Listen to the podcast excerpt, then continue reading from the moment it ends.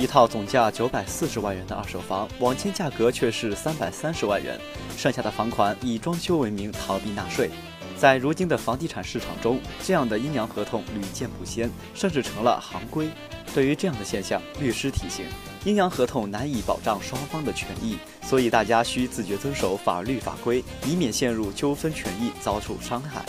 在二手房交易过程中，买卖双方需要交纳的各类税费较高，于是阴阳合同应运而生。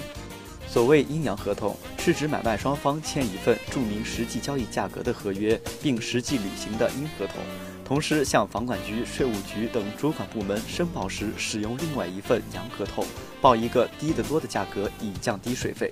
比如一套九百四十万的北京二手房，如果全款买，那么就可以按照三百三十万元申报网签价，总共契余税只有三点三万元。那么剩下的六百一十万元怎么办？中介介绍称，可以算成装修款，单独写在合同中，等过户时直接付给房主。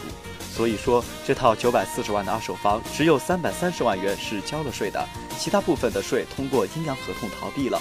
中介介绍称，这已经算是业内行规，大家都是能避税就避税，价格能少做就少做。对于这种现象，律师表示，阴阳合同有风险，勿以小利而为之。因为阴阳合同虽然能省下一些税费，但也暗含着很大风险。比如，万一有一方反悔拒不履行阴合同，那么就会给卖家带来很大的困扰；而对于买家来说，万一合同被确认无效，那么就有无法顺利取得产权的风险。此外，买家若想再次出售时，还会面临两个问题：一是由于买入价低，房屋出售时估价也会相应降低；二是再次卖出和买入价之间的差额较大，而产生高额的个人所得税税负。最重要的是，一旦阴阳合同被查出，那么双方就要面临法律惩罚，承担行政处罚甚至刑事处罚的风险。